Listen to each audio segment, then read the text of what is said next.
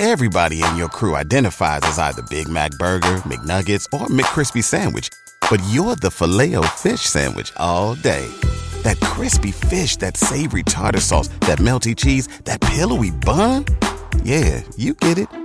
Every time. And if you love the Filet-O-Fish, right now you can catch two of the classics you love for just $6. Limited time only. Price and participation may vary. Cannot be combined with any other offer. Single item at regular price. Ba-da-ba-ba-ba.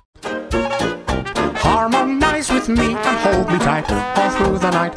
You're shining bright. I'm your oyster, baby. You're my pearl.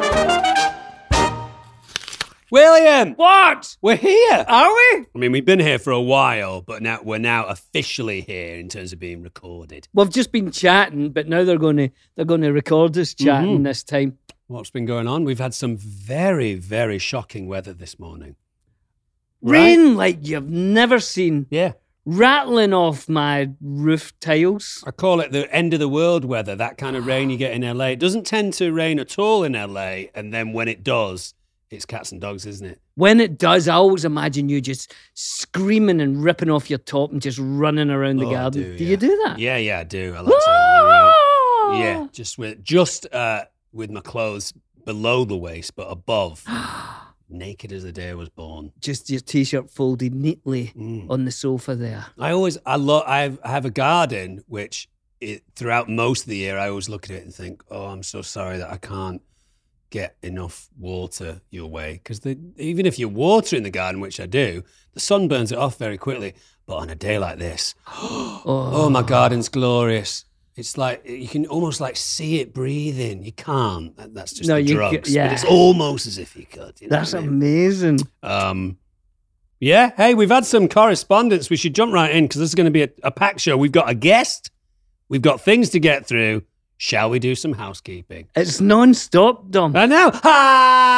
Housekeeping. How much fun are you to keep a house so clean and true? Peeling the onion. Shall I read the long one? Please do it, Dom. I know you struggle to read. This comes from Hope. What a lovely name. Yeah, in Denver, Colorado. Lovely. Mm-hmm. Lovely.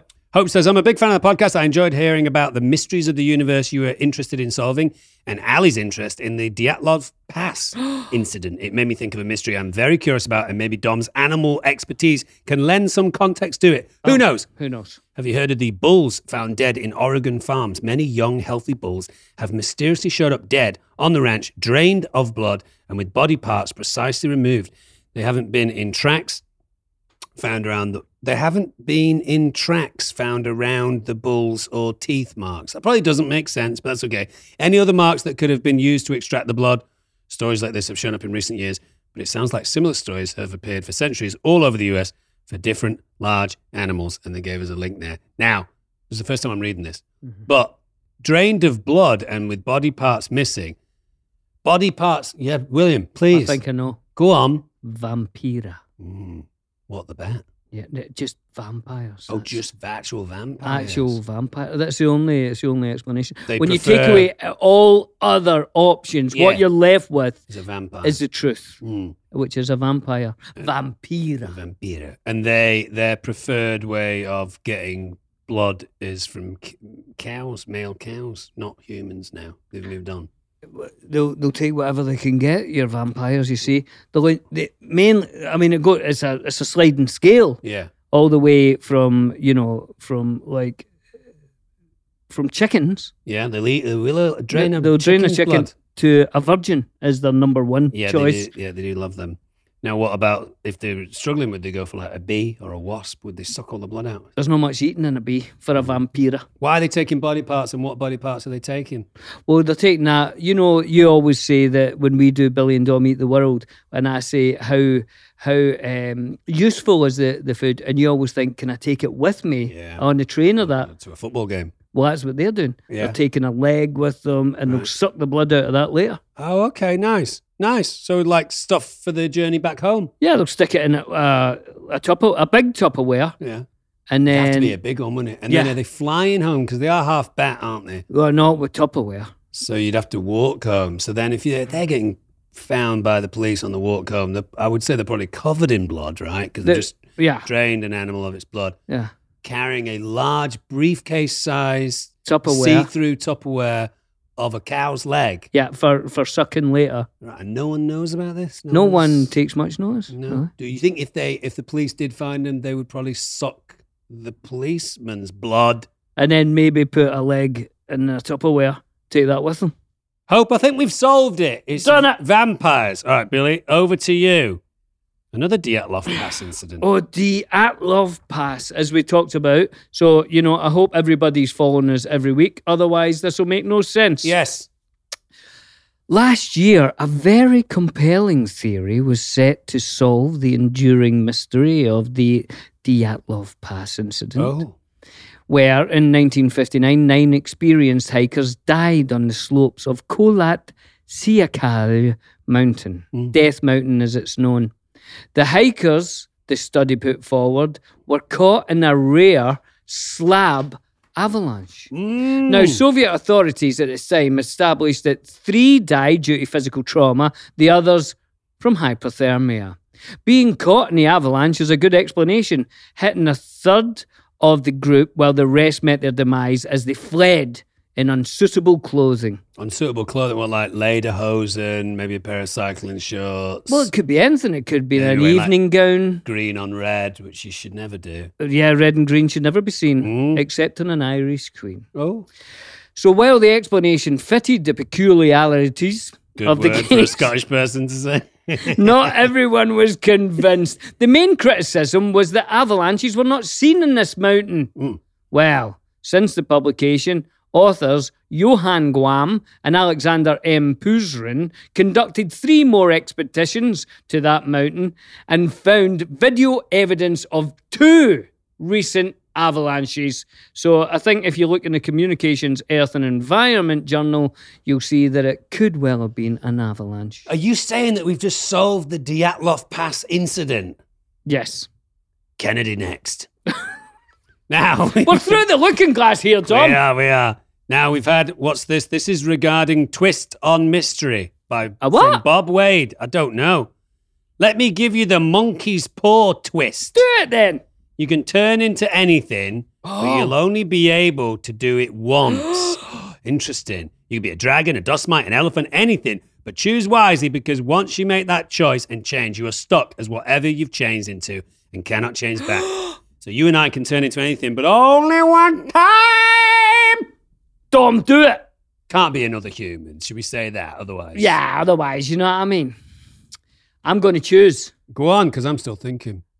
A blue whale. Whopper. I want to be the biggest thing that has ever been. And really no predators once it gets to adult size. As a kid, it does have some predators. Yeah, but who's going to attack a blue whale? Like a killer whale? Yeah, I would swipe it away. Well, the mum's generally with the kid, so the mum would give it what for. Yeah, and if anything, I would just dive deep, deep, deep, deep, deep. Can you do what? And I'd go right down deep, Dom. Well, there's no fish except ones with... just that are a mouth and a light. And there's those animals that go... What are those? It's nondescript, but right at the very deep bottoms of the sea, there's a thing. It's got like a thing here. Yeah, and if you get an eyelash. Thing, and if you get close to it, it goes... Scary, but go on. Right, so, I could go anywhere. Well, no, you couldn't go to like Debenhams or like Miss Selfridge. You mean any body of water? Salt water. Venice Canal, salt water, yeah. They don't go into thing, they do they? No. Into just normal water. And you see how whales, cetacean whales, swim like this. Yeah. But fish, as we know, swim like this. Yeah. That's how you know. Do we know why whales swim like this, which is a mammal? Because why they do it? Why? What's the reason? Because why wouldn't you swim like that if you're a whale? Serpentine movement is one of the most satisfying movements in nature. Yeah. And just watching. So what's that one called? I don't know. Because that's the way the man from Atlantis swims. Right. Mermaids as well. And mermen, I'd assume. Why do they? I don't know. Because whales used to live on the land. And this is them running. No. It's true. No! Whales evolved from being a land-dwelling creature and made their way into the ocean, not the other way around. And most other things did it the other way around, am I right? Well, some of them did. I mean, most life on Earth began in the ocean. Right. But so ultimately, if you go all the way back, right, probably the forefathers of a whale began in the ocean because all life began there. They came out for a while. They came out. What size were they? Oh, the whoppers. They became terrestrial. Then they made their way back into the ocean. And you can find the remnants of legs in Wales. Yeah, the country? Yeah. Where? Wait, I've not picked mine. So you'd be a blue whale. Give us some of your blue whale stats. What? Stats. Come on, you know a few great stats about blue whales. Blue whale's heart is the size of a Volvo. It's a Mini Cooper, but man, fair enough. Its tongue is the size of Mexico. Sure. Is that true? A bit smaller. A grown man can swim down its blood vessels. Yeah, but they never have. Mm-hmm. And it can hold its breath for over 100 years. Incredible. And being the biggest animal on the planet, yep, they can't eat anything bigger than a tennis ball. And they're the biggest that's ever been. Yeah. So it's not just the biggest now. No. Bigger than all the dinosaurs. Not put together. No. But individually. Individually, the biggest animal that has ever been on this planet. Yeah, because it is water is the only thing that would allow that animal to sustain that size. That's why the African elephant, the biggest land-dwelling creature, you couldn't get anything bigger than that because its bones would fracture on Earth. But in the water, as we know, looks after you. Yeah, it's buoyant. Right, so you turn into the blue whale. My goodness, I would turn into... it's tough. Choose well because you can't come back from it. It's the monkey's paw experiment. I'd probably say a golden eagle. Large bird, not too many predators, lives in the Highlands of Scotland. Oh. Big, almost effortless flight. How high can they fly? I would say like... 20 feet, 22 feet. Can they fly fast? It's not the fastest bird of prey. That's the peregrine falcon. But, yeah, extremely graceful, no predators. Yeah, just, flying. Come on, flying? Yeah, beautiful. Are you kidding me? Hey, thanks, Bob Wade. Yeah, that was good, that. We've had some misheard lyrics. We like this. We've got a few here. Go on, you go first. Right. You know when La Isla Bonita is playing and it's Last Night I Dreamed of San Pedro, as you know, Dom. Mm-hmm. Madonna, this person, and we don't have the name, says, last night I stepped on a Lego. Last night I stepped on a Lego. Lovely stuff. This from Not All Is Wonderful at YouTube. My favourite misheard lyric came out of my 8-year-old's mouth. Yep. But she's now 16. Instead of... Hit me with your best shot by Pat Benatar. Yeah. She thought it was hit me with your pet shark. Oh, that was good actually. Yeah, it's good that. Dom, last one. All right. It's one from Stevie Nicks. And this is Dread Pirate Robert, who said, for the longest time, I thought the song White Winged Dove by Stevie Nicks was One Winged Dove. It would only be out of flying circles, wouldn't it? Yeah, he always thought that was very strange and cruel. Very sad. We've also got some no more tongue twisters this week, so send them in because you love the tongue twisters. Right. Question here from Lenny in Surrey. He's age 13. Hey? Excuse me. Hello, Lenny. So my dad used to have butter on his Weetabix for supper. Hey! So are there any other strange things you have put butter on? And how else do you like your cereal? Dom, how do you feel about your character Beaumont Kin being partially cut from Star Wars: The Rise of Skywalker? And do you think J.J. Abrams will ever release the director's cut you asked for? Most characters get partially cut, don't they? Yeah, it's annoying. You don't tend to get all of your stuff in there. Obviously, I would have liked to have seen more. Yeah. But that's just the way it goes. I was only in the last story in that trilogy, and they had to finish off a whole bunch of other stories. Do I think J.J. will release the director's cut? Well, J.J. doesn't own the movie. That's owned by Disney, so that would be more of a Disney question. Yeah, do you think Mickey Mouse will ever release it? Should we say maybe? Yeah. Let's say maybe. And then... Is there anything strange that you put butter on, and how else do you like your cereal? I sometimes like my cereal dry. Do you ever do that? Only if I take a handful of it. That's what I mean. I'll have the box just next to me, and I'll have like handfuls of maybe Magic Spoon cereal. It's delicious. Freebie there, Magic Spoon. There you go. It's very good. strange things you put butter on. This has gone back to like the first episode of The Friendship Onion. We talked about butter then. Did we? Yeah. Way, way back. And you put it on your back? No, never. I like butter, Dom. Oh, I like butter. I do like it. I remember my mum telling me like 10, 15 years ago if she could eat anything with no consequences, bread and butter. And I thought it was a bit boring. And now I think bread and butter. I mean, good fresh bread. That bread that you baked with some butter melting on top. I'm going to bake that tomorrow. It's delightful. Isn't that lovely? You don't mind me saying that. It's delightful. With a nice, good butter. Good butter.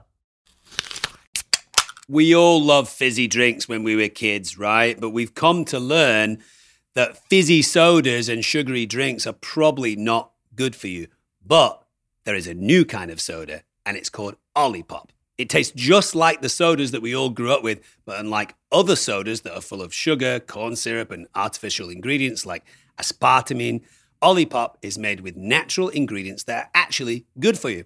Olipop is the fastest-growing functional beverage brand in America. They have delicious, nostalgic flavors like vintage cola, classic root beer, orange squeeze, cherry vanilla, strawberry vanilla, and their newest flavor, classic grape. They use functional ingredients that combine the benefits of probiotics, plant fiber, and botanicals to support your microbiome and benefit digestive health. 90% of Americans consume more than the USDA's daily recommended added sugar intake, which is 30 grams. Sweetened beverages, like fizzy drinks, sodas, are the leading source of added sugars in the American diet. Receive 20% off plus free shipping on your order. I recommend trying their variety pack. This is a great way of trying all their delicious flavors. Go to drinkolipop.com/onion or use code ONION at checkout to claim this deal. That's drinkolipop.com/onion. Olipop can be found in over 8,000 stores across the country, including Kroger, Target, Whole Foods, Sprouts, and Wegmans. Health is much more than diet and exercise. Research increasingly shows that a healthy gut microbiome is crucial to a healthy life. Pendulum glucose control is the first and only medical probiotic clinically shown to help manage type 2 diabetes when taken with medication. Over time, people with type 2 diabetes lose the gut bacteria that help them digest fiber and manage blood glucose levels. For those with type 2 diabetes, diet and exercise alone are not enough just to manage it. The best approach emphasizes diet, exercise, and a healthy gut microbiome. If you struggle to manage these levels with diet and exercise alone, your gut microbiome might need attention. Pendulum Glucose Control helps fill in the gaps between diet and exercise. Pendulum's team of scientists, doctors, and innovators isolated the unique strains of beneficial gut bacteria that help people with type 2 diabetes manage their blood sugar levels. If you or someone you love has type 2 diabetes, take control of glucose levels with Pendulum Glucose Control.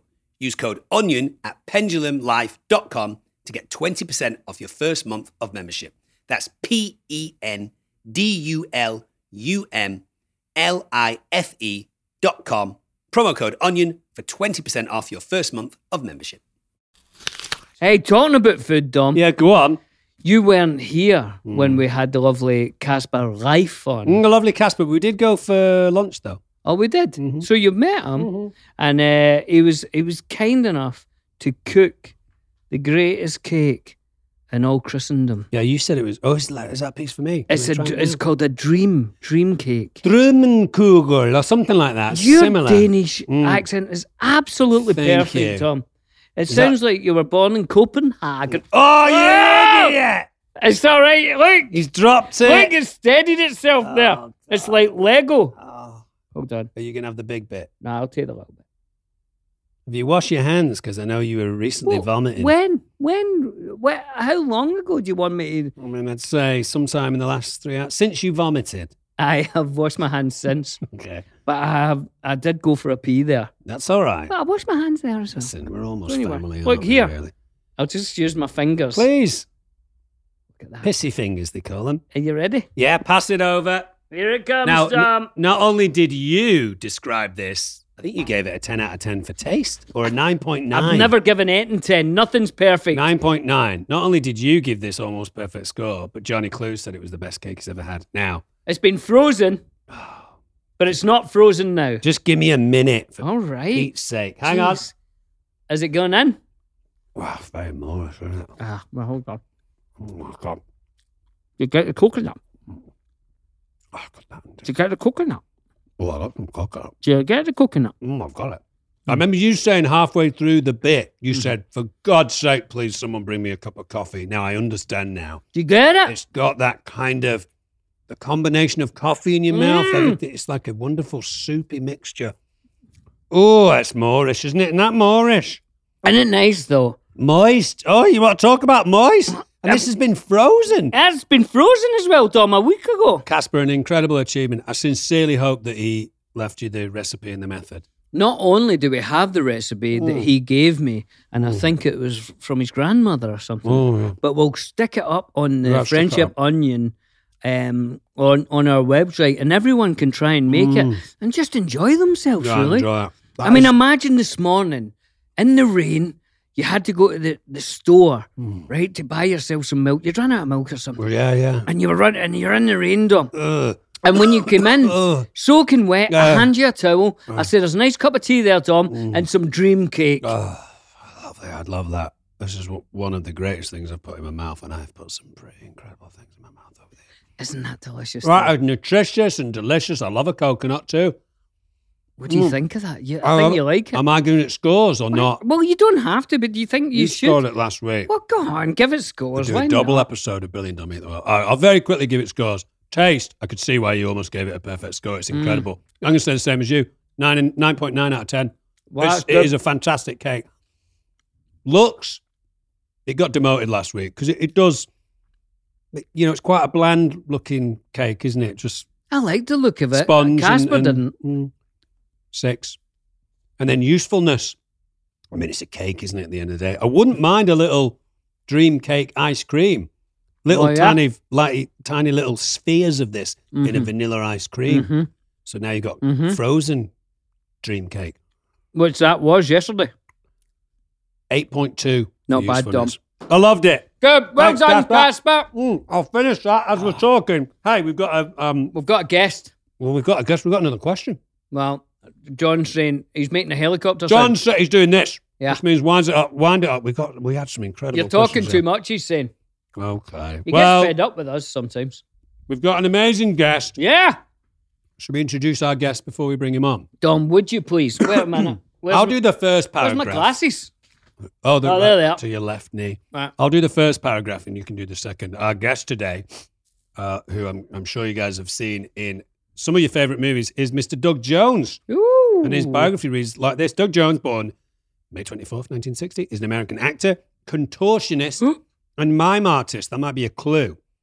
He is best known for portraying non-human creatures, usually featuring heavy makeup and visual effects. He has most notably collaborated with the acclaimed filmmaker Guillermo del Toro, who was at the Oscars last night, appearing in the films Mimic, Hellboy, Pan's Labyrinth, Hellboy: The Golden Army, Crimson Peak, and the wonderful Oscar-winning Shape of Water. Oh, but Jonesy's other roles include, Dom, it's a list. It's a litany. Hocus Pocus, Tank Girl, Cabinet of Dr. Caligari, Fantastic Four, Ouija, the Origins of Evil, The Bye-Bye Man, The Strain, and of course plays Captain Saru in Star Trek Discovery. Let's see if we can talk to our wonderful new friend, Doug Jones.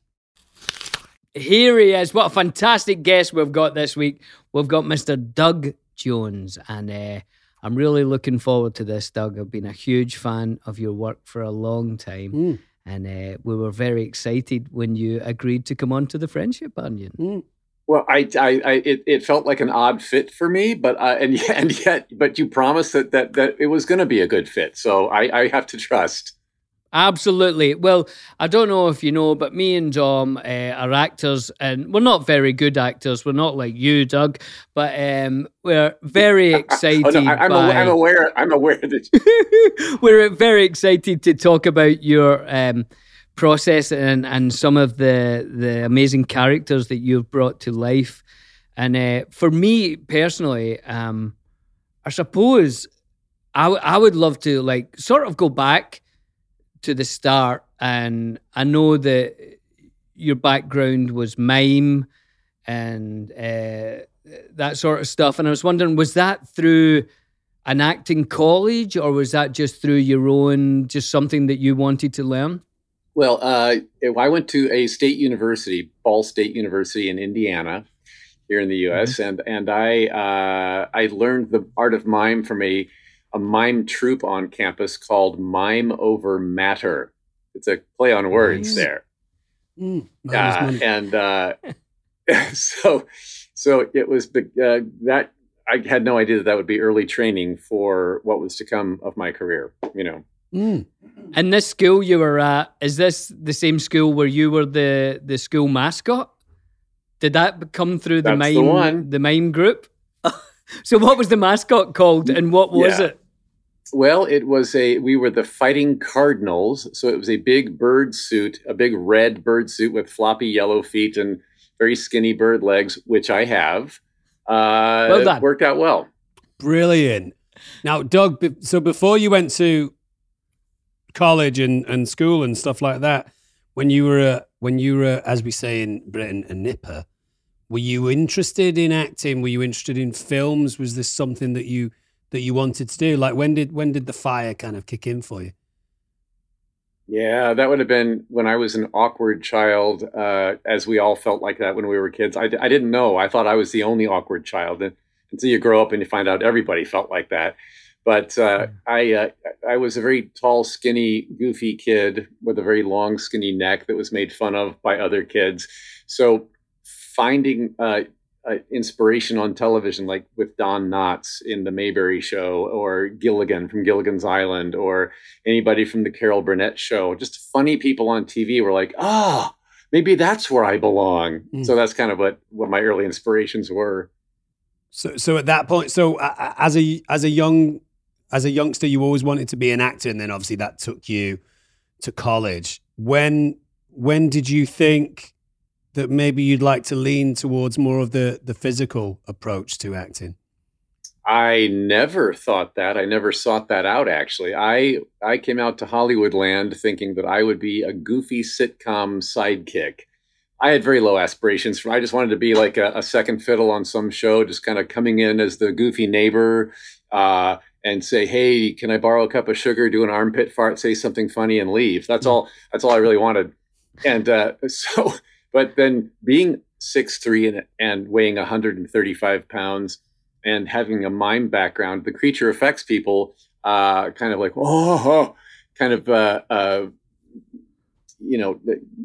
me early on in my career when I was doing TV commercials. Mm-hmm.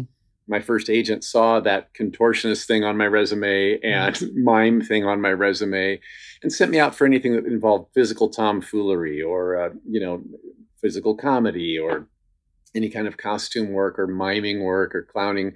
That's what they were sending me out on. And those roles often came with a look that was either glued onto you or slipped on and zipped up the back. Mm-hmm. So that's how I kind of got acquainted with the creature effects people in Hollywood, but from doing those kind of commercials early on. And then that's a very tight-knit community. Mm. So as you guys have worked with many, many actors in rubber bits, you know that there's the creature effects makeup people are a very tight-knit community that all know each other. And once you're in that community and you get referred again and again and again. And I think, from watching your characters for years, it kind of made me think of my time at drama school. Show off. And there was a class that we used to have, which was psychological masks. So this great teacher would make these paper mache masks, that would totally change your face. And he would make you stare at the mirror for sort of 10 minutes, not, just kind of trying to figure out what is this face doing to my body and how does it change? Mm-hmm. And I might be wrong, you can tell us, but it feels to me, rather than someone just throwing a costume on you or a prosthetic, it feels like you spend time.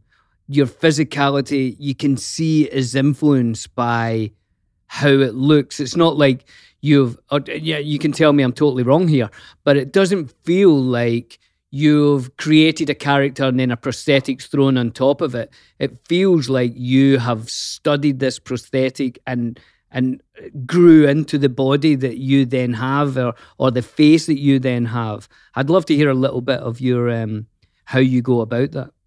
Yeah, the process is all of the above. I have to do all of the work that an actor has to do with, all the information we get from the script, with the writer's intention for that character, his wants, needs, loves, fears, all those things, and how I interact with other characters. Then when you add a fantastical look to it, that brings a whole other element of information in for what this character is, where he comes from. And even playing human beings, you have to play the character from head to toe, mm-hmm. I believe. So that would take on a new posture and a new gesturing system with every human you play. So add to that some animal instincts or some alien instincts or things that you have to infuse into this. And the look helps inform a lot of that. Especially if I rehearse, if I read a script and think, oh, this character is going to be doing this with his arms above his head the entire movie, and you get the suit on, and it's like, this is all you can do. Mm. Well, then you have to kind of alter what you have, rehearsed or thought in your mind. So, so it very much is a community that has to come together to create this character, and I'm just a part of it. Yeah. Green Chef's keto and paleo options give you the premium proteins and vital veggies you need to conquer your day. With fresh produce, premium proteins, and organic ingredients you can trust, Green Chef is the #1 meal kit for eating well. Green Chef's Mediterranean preferences pack together fresh flavors and premium proteins. Green Chef makes cooking easy so you can spend less time stressing and more time enjoying delicious home-cooked meals. Green Chef's pre-made and pre-measured sauces, dressings, and spices get you more chef curated flavor in less time. Avoid long lines at the grocery store. Green Chef is so convenient with pre-portioned, easy-to-follow recipes that are delivered right to your door. Green Chef saves you time by cutting down on weekly meal planning, prepping, and grocery shopping. I recently got an order. The great thing about Green Chef is there's no waste. I got a kind of high-protein kind of box because I was going to the gym a lot. Make all your food, and at the end of your meal, there's nothing to throw away. It's absolutely fantastic. Go to greenchef.com/onion130 and use the code onion130 to get $130 off plus free shipping. Go to greenchef.com/onion130, use the code onion130 to get $130 off plus free shipping. Green Chef, the #1 meal kit for eating well. It can be hard to see the light at the end of the tunnel when you have high interest debt, and sometimes it can be even harder to ask for help. That's where Upstart comes in. We've all been there. Seemingly out of nowhere, you get hit by an unexpected expense or bill. When that happens, it can feel like the weight of the world is coming down, and it's normal to not know where to turn. Luckily, Upstart is here to help. Upstart-powered personal loans can help you pay down high-interest debt, all online, with simple and easy-to-understand payment terms.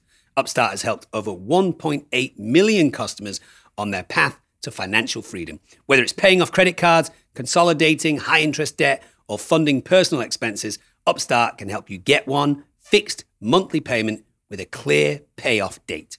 Upstart knows you're more than just a credit score, so rather than looking at your credit score alone, Upstart's model considers other factors like your income, employment, and other information provided in your loan application to find you a smarter rate for your loan.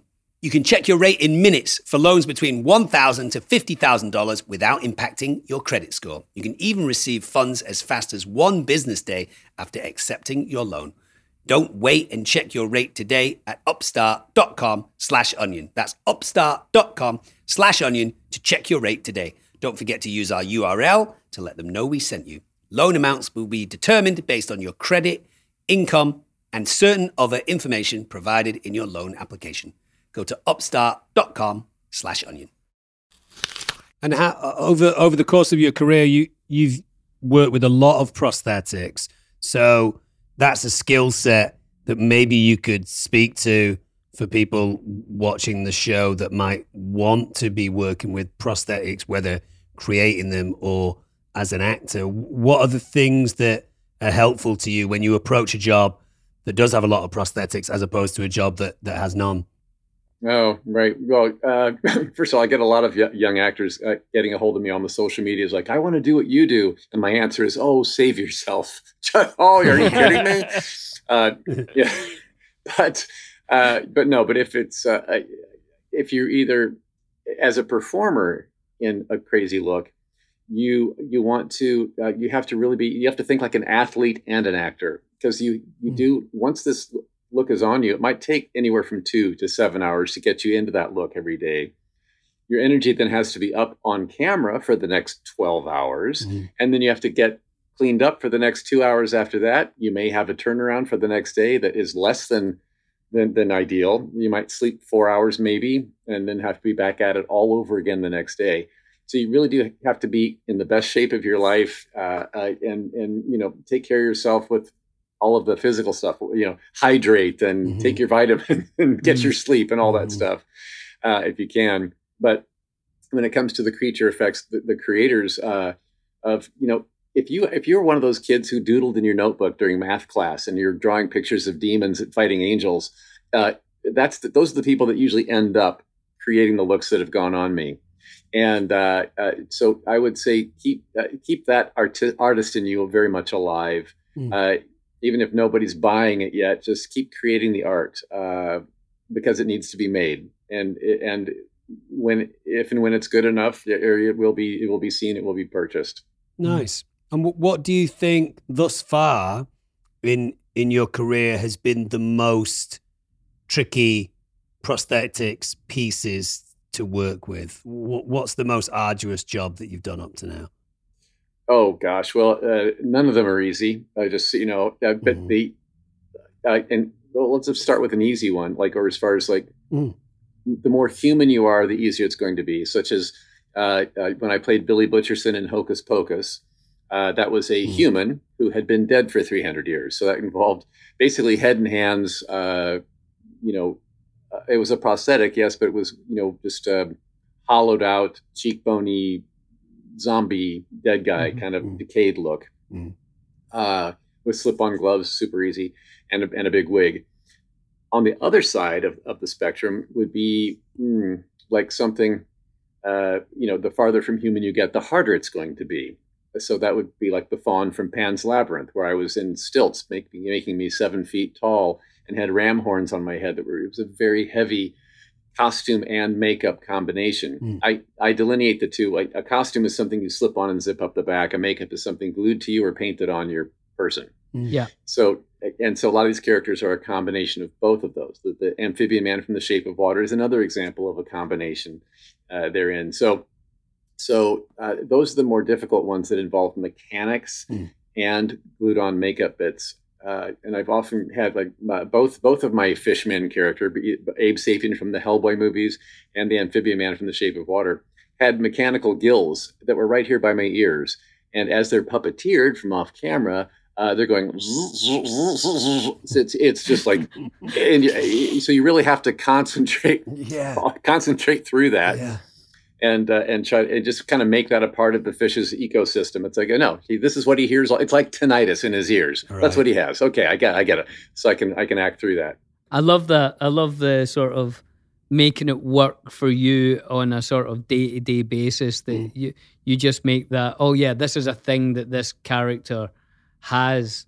Like if we can talk about The Shape of Water, which if anyone hasn't seen it, you should watch it tonight. It's an incredible film. Yeah, I love the movie. And how you and the director and everyone involved got that romance to make sense and be beautiful and so touching was really incredible. And that, I think after that one, I went back and watched a lot of your work again.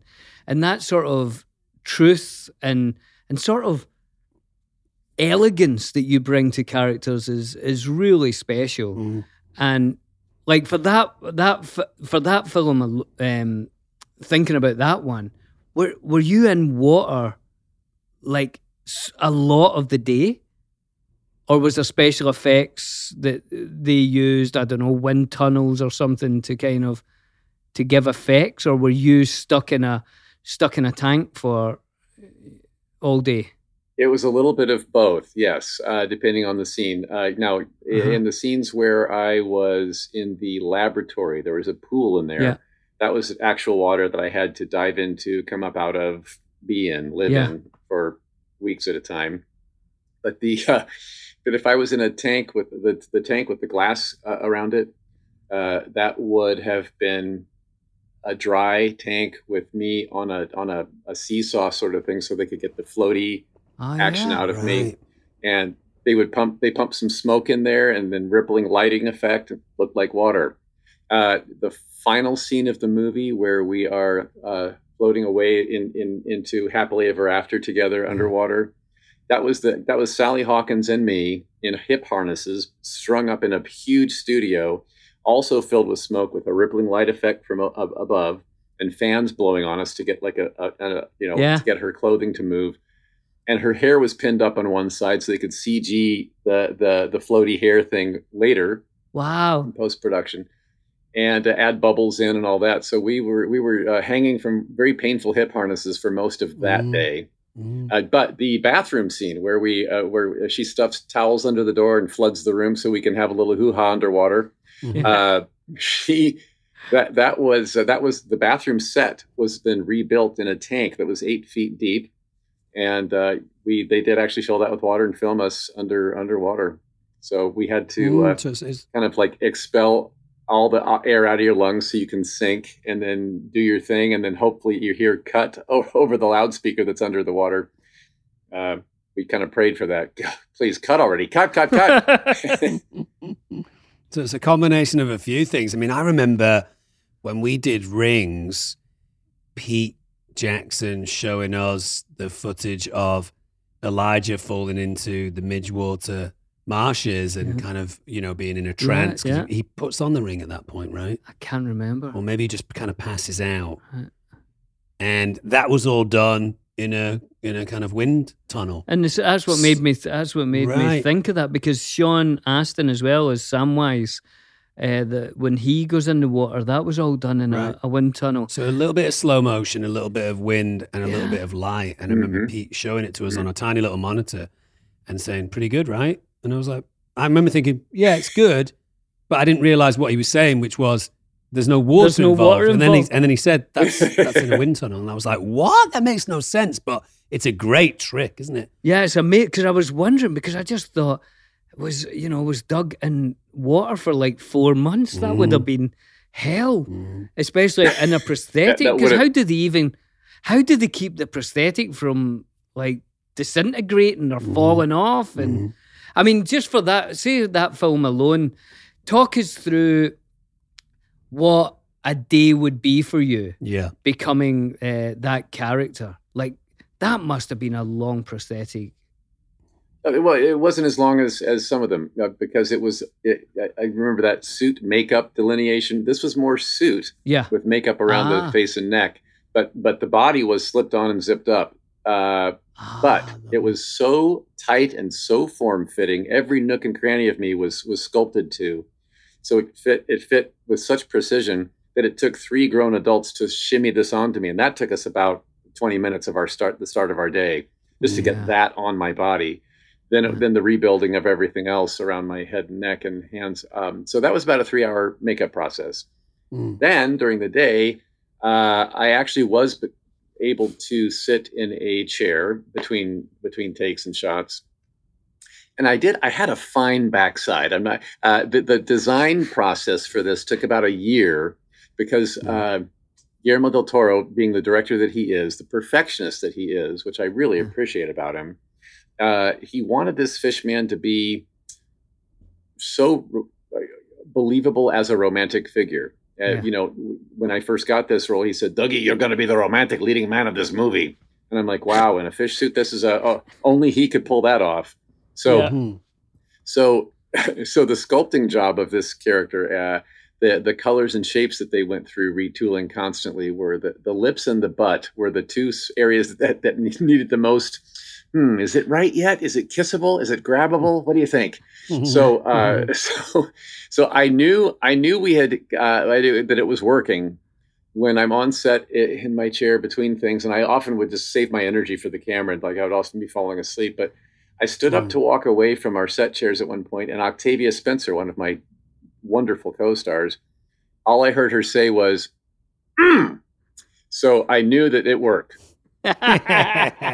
I love that. It's a nice seal of approval there. Yeah. One of our co-stars on Lord of the Rings, John Rhys Davies, who plays Gimli the dwarf, had to wear just a little bit more facial prosthetics than Billy and I. We wore wigs and ears and feet.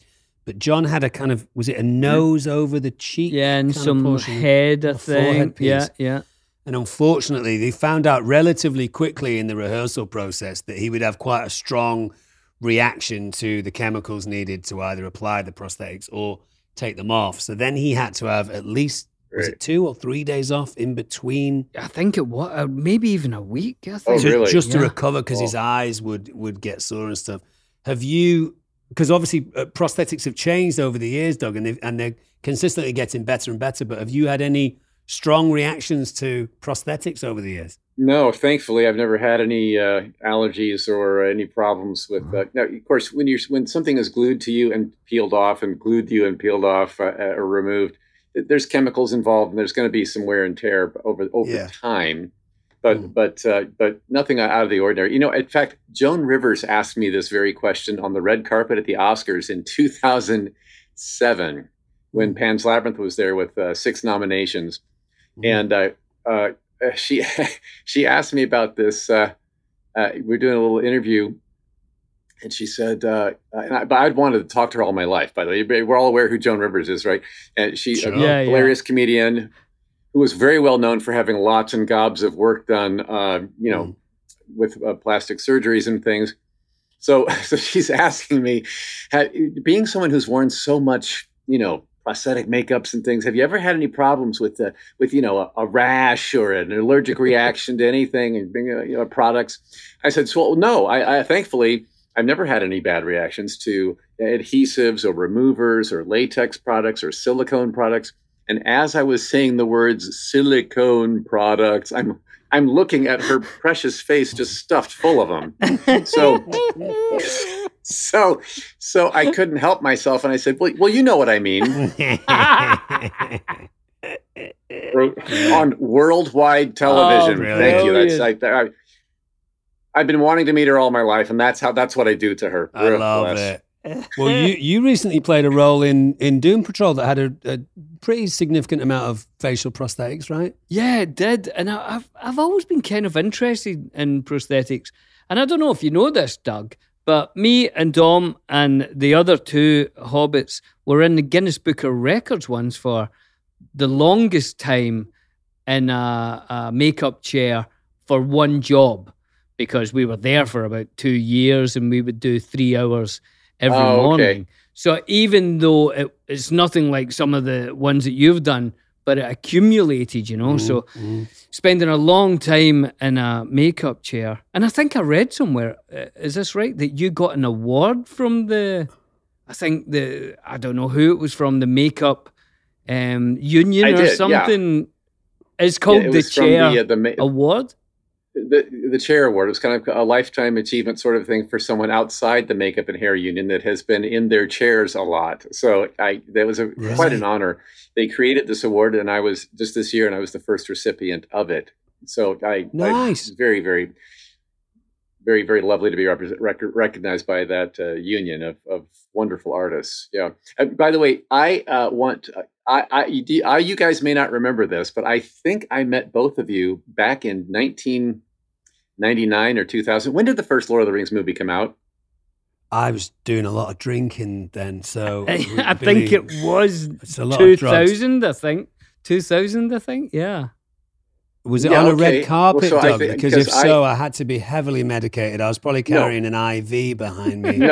Was I on Billy's back? Right. No. It was at a charity vaudeville variety show you were in the audience and I was on stage doing a mime act. And I'm sure it was you two, because then one of the producers of the show, Marley Shelton was actress. Marley Shelton was producing the event, and her fiance at the time, now husband Bo, came back to me backstage and said, two of the hobbits from Lord of the Rings would love to meet you. Right. And so I actually met both of you. Yeah. And you used the F word. You actually used the F word, saying, like, you were amazing. That was the best thing. That was so funny. Ah! It was so sweet of both of you. So I wanted to. So that sounds like us. Yeah, if there's F-bombs getting thrown around and possibly free drinks at the event, it does sound like us, doesn't it? And there were, yes. Yeah. Dom, lovely stuff. Well, here we go. It was a fantastic chat. We might see him on the convention circuit, and that would be fantastic. Of course, guys, remember, if you're enjoying the Friendship Onion and you're not subscribing, why aren't you subscribing? Please subscribe to the Friendship Onion. Give us a nice review and a 5-star rating. You can also leave comments on our YouTube channel. Send us your tongue twisters. Send us your riddles and tongue twisters. We've not had a riddle or a tongue twister for a while, and I love that segment. I love that. And if you've got a sweary word that you'd like to see in Lord of the Rings, please send us that as well. And if you want to look fantastic, wear the merch. Wear the Friendship Onion merchandise. You can get that at thefriendshiponionpodcast.com. You certainly can. And if there's any particular food item or beverage item that you want us to check out for Billy and Dom Meet the World, we'll do that too. And we'll see you next week. See you next week on The Friendship. Pulling up to Mickey D's just for drinks? Oh yeah, that's me. Nothing extra, just perfection and a straw. Coming in hot for the coldest cups on the block. Because there are drinks. Then there are drinks from McDonald's. Mix things up with any size lemonade or sweet tea for $1.49. Perfect with our classic fries. Price and participation may vary. Cannot be combined with any other offer. Ba-da-ba-ba-ba. Judy was boring. Hello. Then Judy discovered Chumbacasino.com. It's my little escape. Now Judy's the life of the party. Oh, baby, mama's bringing home the bacon. Whoa, take it easy, Judy. The Chumba life is for everybody. So go to ChumbaCasino.com and play over 100 casino-style games. Join today and play for free for your chance to redeem some serious prizes. ChumbaCasino.com. No purchase necessary. Void where prohibited by law. 18 plus terms and conditions apply. See website for details. Onion. Toodles.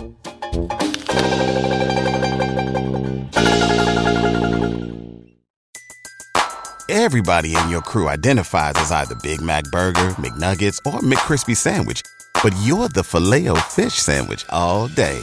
That crispy fish, that savory tartar sauce, that melty cheese, that pillowy bun. Yeah, you get it. Every time. And if you love the Filet-O-Fish, right now you can catch two of the classics you love for just $6. Limited time only. Price and participation may vary. Cannot be combined with any other offer. Single item at regular price. Ba-da-ba-ba-ba. Okay, round two. Name something that's not boring. A laundry? Ooh, a book club. Computer solitaire, huh? Ah, oh, sorry, we were looking for Chumba Casino. That's right, ChumbaCasino.com has over 100 casino-style games. Join today and play for free for your chance to redeem some serious prizes. ChumbaCasino.com. No purchase necessary. Void where prohibited by law. 18 plus terms and conditions apply. See website for details.